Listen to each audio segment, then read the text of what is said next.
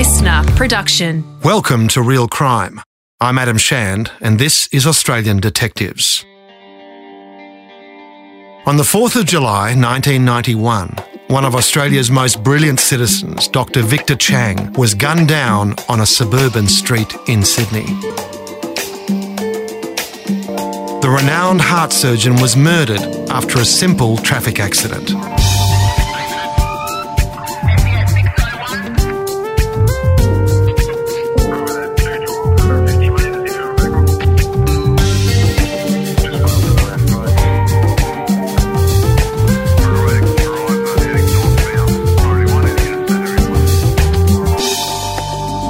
Homicide investigation was led by Detective Inspector Jim Counsel, a senior homicide man with experience in Asian organised crime, a rare thing in the New South Wales police force at the time. Counsel's team would follow the evidence into a sordid conspiracy, driven by greed and executed with callous stupidity. Supreme Court Judge John Slattery described it as an absurd, improbable plan, always doomed to failure. In this episode, Jim Counsel explains how the killers were brought to justice in an operation spanning two continents. And Jim also talks about the unsolved case that still haunts him and the killer who got away. So, Jim, welcome to Australian Detectives. we really appreciate your time today. Thank you. How did you join the force? How did that happen? When I left school, I didn't have a trade.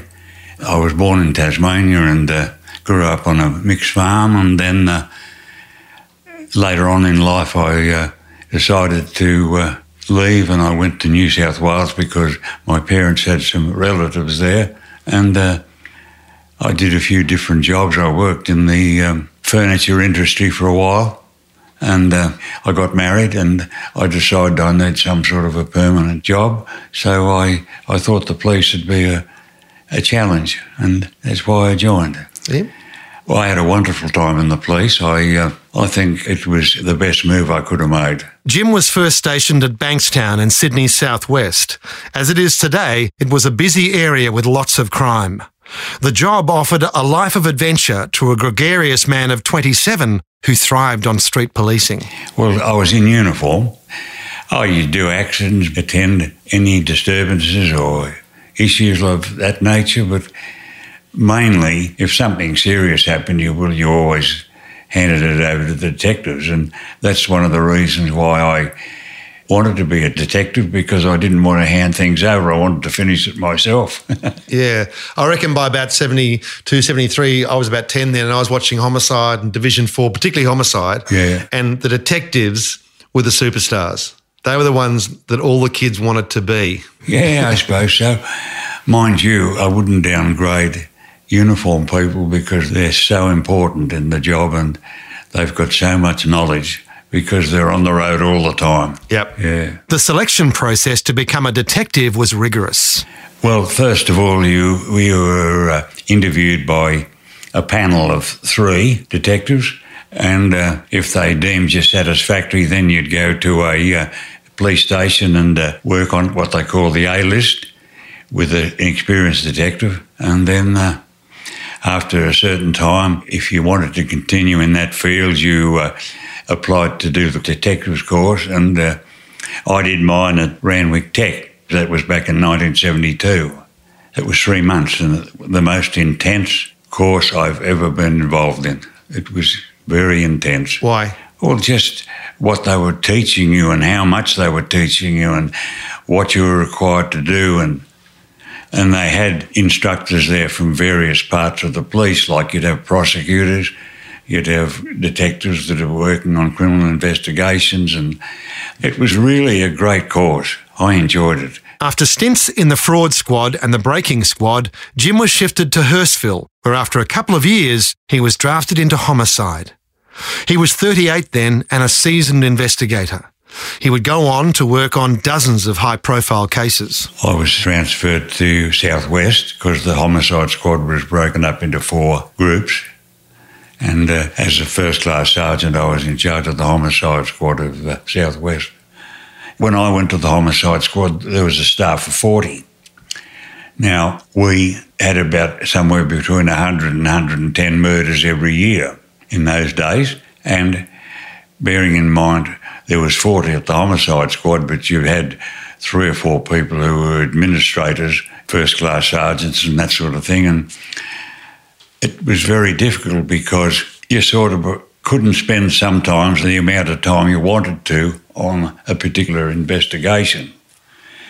And uh, I know with the Mary Wallace one, I spent three months on that, and that's probably as long as I've on any murder I've worked on. Mary Louise Wallace disappeared after a night out in 1983, and the evidence gathered by Jim Counsel was used to convict her killer years later in 2017. You can hear the full investigation into the Wallace case on my State Crime Command podcast.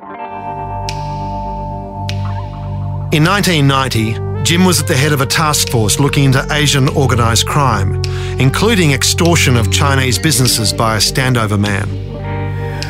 Well, the reason it was first formed, there was a restaurateur from uh, over the North Shore. He wrote a letter to the federal police and also Bob Hawke's secretary that this particular person was standing over Asian restaurants and uh, Asian prostitutes. And uh, the letters that he sent to the federal police, they were forwarded back to us because it was a state matter. And uh, that's how the task force eventuated. So, what was the nature of the, the standing over that was going on? Well, he was standing them over for money, and he, he was associated with other known criminals in the area. So, we had the observation squad watching him for quite some time, and he had a number of firearms buried in a vacant allotment at Cabramatta. He lived in a, a unit at Ashfield, and uh, when we arrested him, we had. Uh, we found sawn off shotguns and rifle, quite a bit of ammunition. So he was setting himself up to commit crime. And he was uh, Chinese ethnic? He was, a, yeah, he was Asian. Yeah. We arrested him and charged him, and uh, it was then that I mentioned to uh, Norm Moroney that we obtained all this other intelligence. What should we do with it? And he said, "We'll keep going."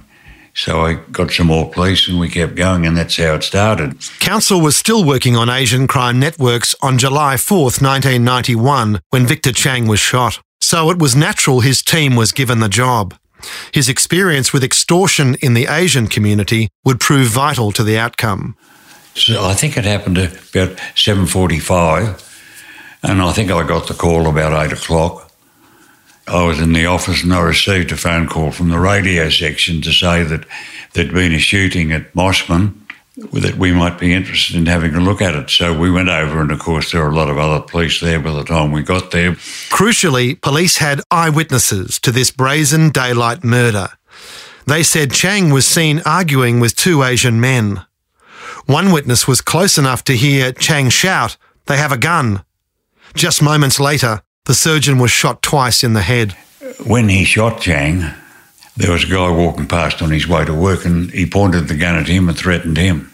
Sydney was shocked at the murder, and wild speculation about the motive circulated in the media. It's thought Dr. Chang was possibly the victim of an extortion plot by the Chinese mafia. Police are following up a lead that the killers were trying to coerce the eminent surgeon to join an international racket in human organs for transplant. One theory is that Chang was under pressure to transplant organs obtained from executed Chinese criminals into wealthy patients. Because initially, the talk in the press was that these were the triads. Uh, there was all sorts of things. There was Chang was involved in body parts and all this sort of business. But it was quite obvious it was straight out extortion. And fairly amateurish. Very amateurish, yeah. What the public didn't know was that police had a strong lead on who the shooter was. He'd left behind a massive clue to his identity. So, what happened when we got there? Well, when I got there, we discovered there was a wallet had been found near the scene.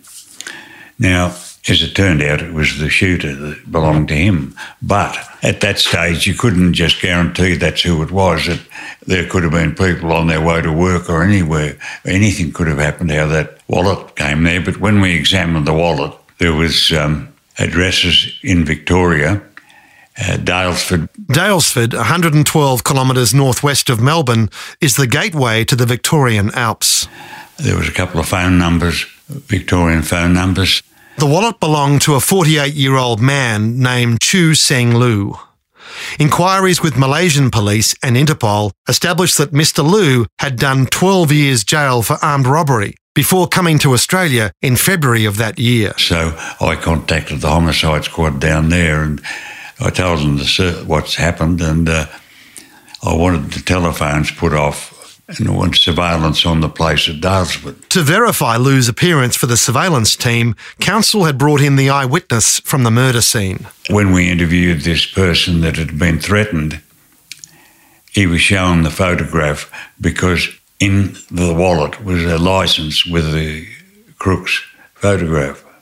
And he identified him. He said it was him. I tell you, how often do you get a, a, situation where the killer not only is identified by witnesses but leaves his wallet behind to remove any doubt? Well, funny, I've had two instances in my time in the cops where a wallet was left at the scene. Certainly very helpful.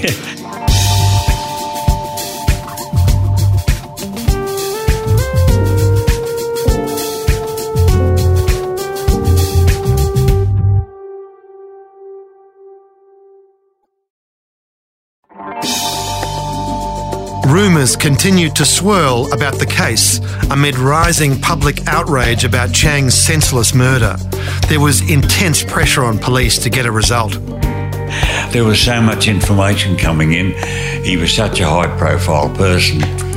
Everyone thought the world of him because of what he'd done in the medical field it was quite a lot of pressure on the investigators too to, to get the job done properly. So you got this break at the very beginning of the investigation. What, what are the next steps you took from there?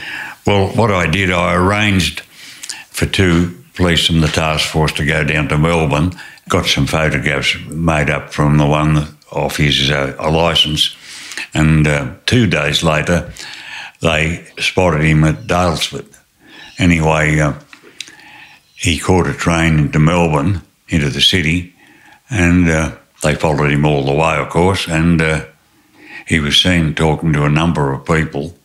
One of them was the co accused, but we didn't know his name or his identity at that stage. Some more police went down to help the Victorians, and they were very, very good.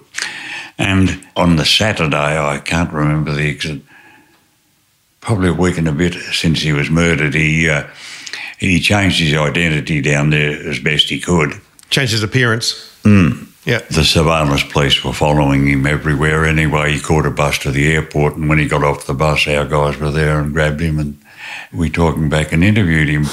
Two men have faced a special pre dawn hearing in Melbourne today, charged over the murder of Australia's leading heart surgeon, Dr. Victor Chang, who was shot dead this month on his way to work. Chu Seng Lu, 48, was arrested at Melbourne Airport Saturday afternoon and charged by the court, sitting at 3 a.m. with the murder of Chang in Sydney on July 4. A second man, Jimmy Tan, 39 of Melbourne, was arrested and charged with being an accessory after the fact to murder.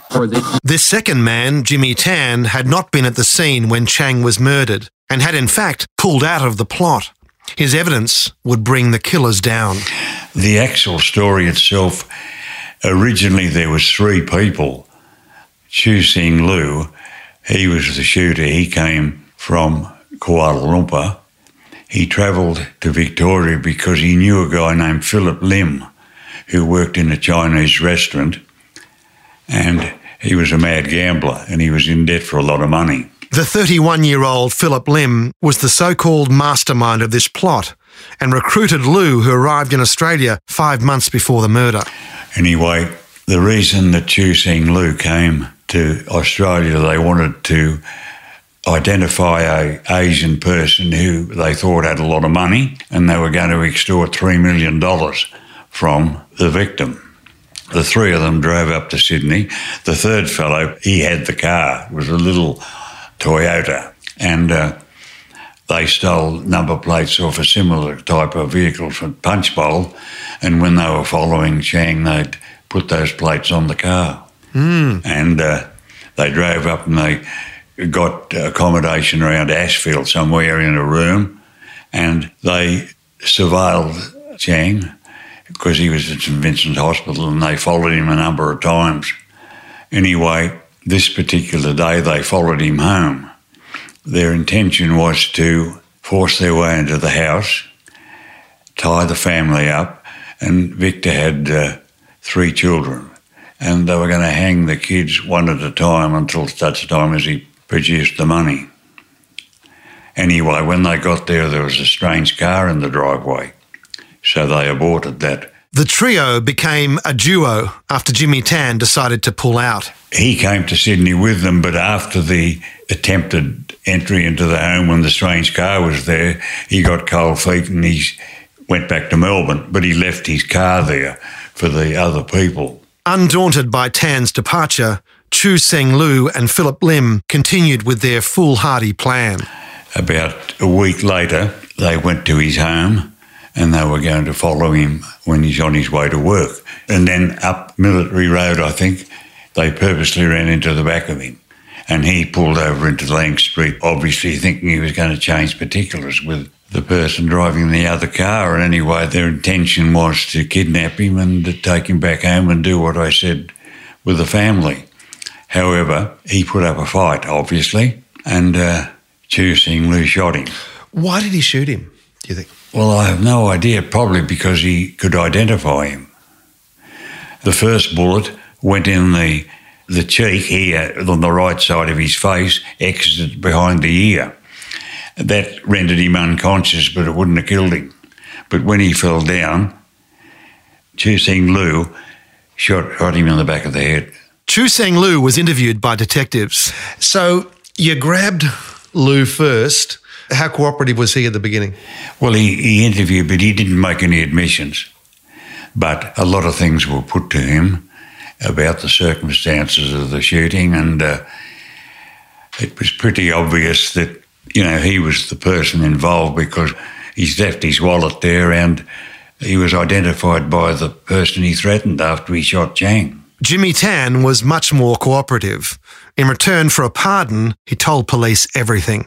He gave good evidence, and he identified the second offender that was with Chu Sing Lu, Philip Lim, when he was interviewed, and he told us the story. He was the one that gave us all the information about what they were doing and what they intended to do and so forth.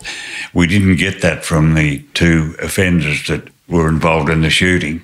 So what happened next? So you've got your informant, who's one of the co-conspirators, and you, you're now full steam. I guess you go back to your two suspects. What happens next? Well, Chu Sing Lu, he was the shooter. He was uh, extradited to New South Wales and charged.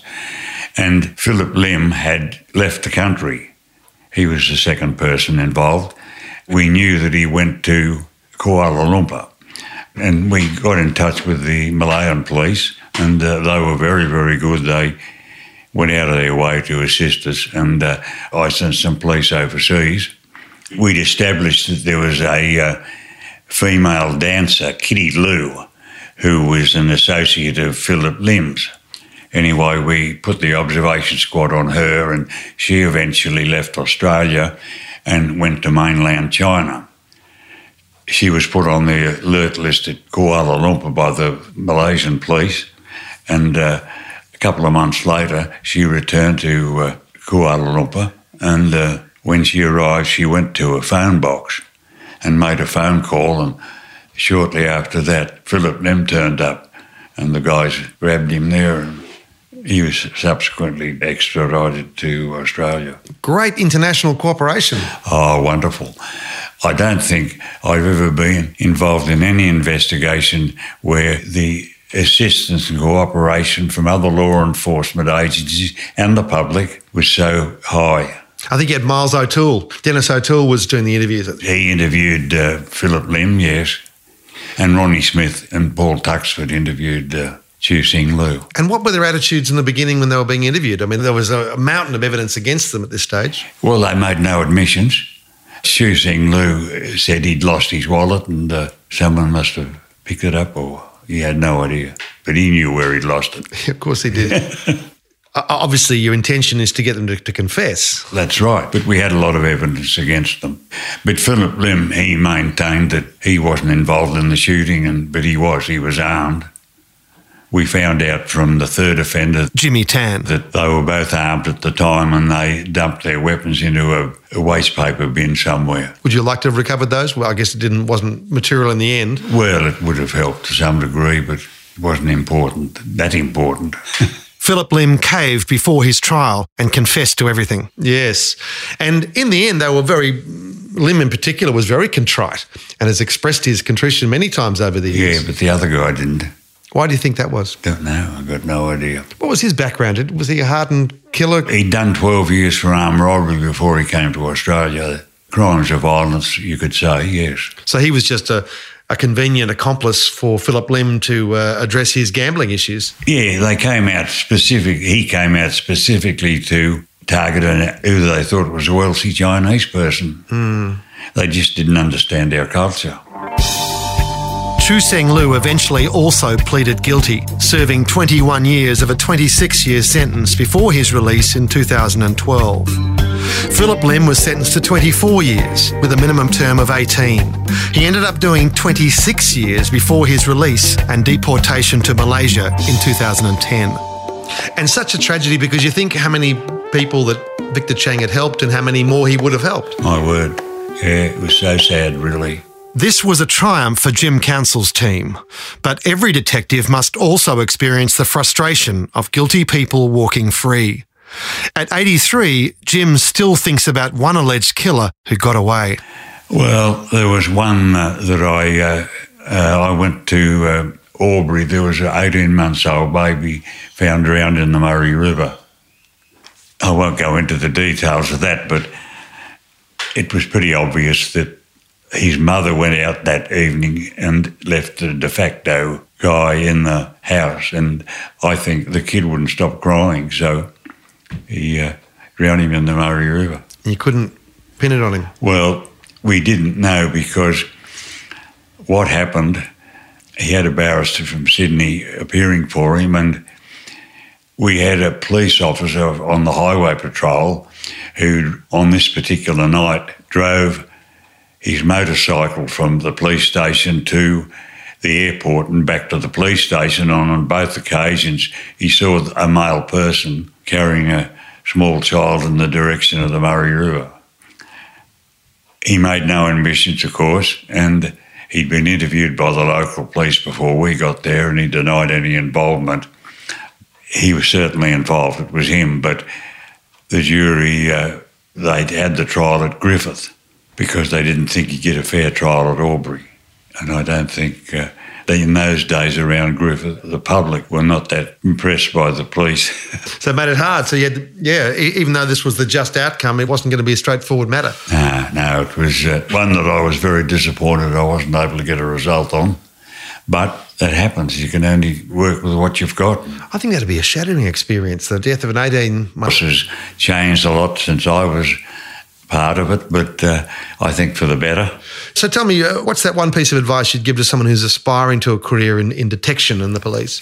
regardless of who you're speaking to, and speak properly and give them respect. Respect and responsibility are two very important things in police work. That's why they called you Gentleman Jim. we'll leave it there. That's fantastic. Thank you so much. No, that's okay. It's uh, my pleasure. If you want to learn more about Jim Counsel's work, search State Crime Command podcast, Mary Wallace Investigation. Executive producer Grant Tothill. Mixing, editing, and theme music by Matt Nikolic. The associate producer is Sarah Grinberg. Research by Nolly Shand. Digital producer Jack Shand. This has been a real crime production, written and produced by Adam Shand. LiSTNR.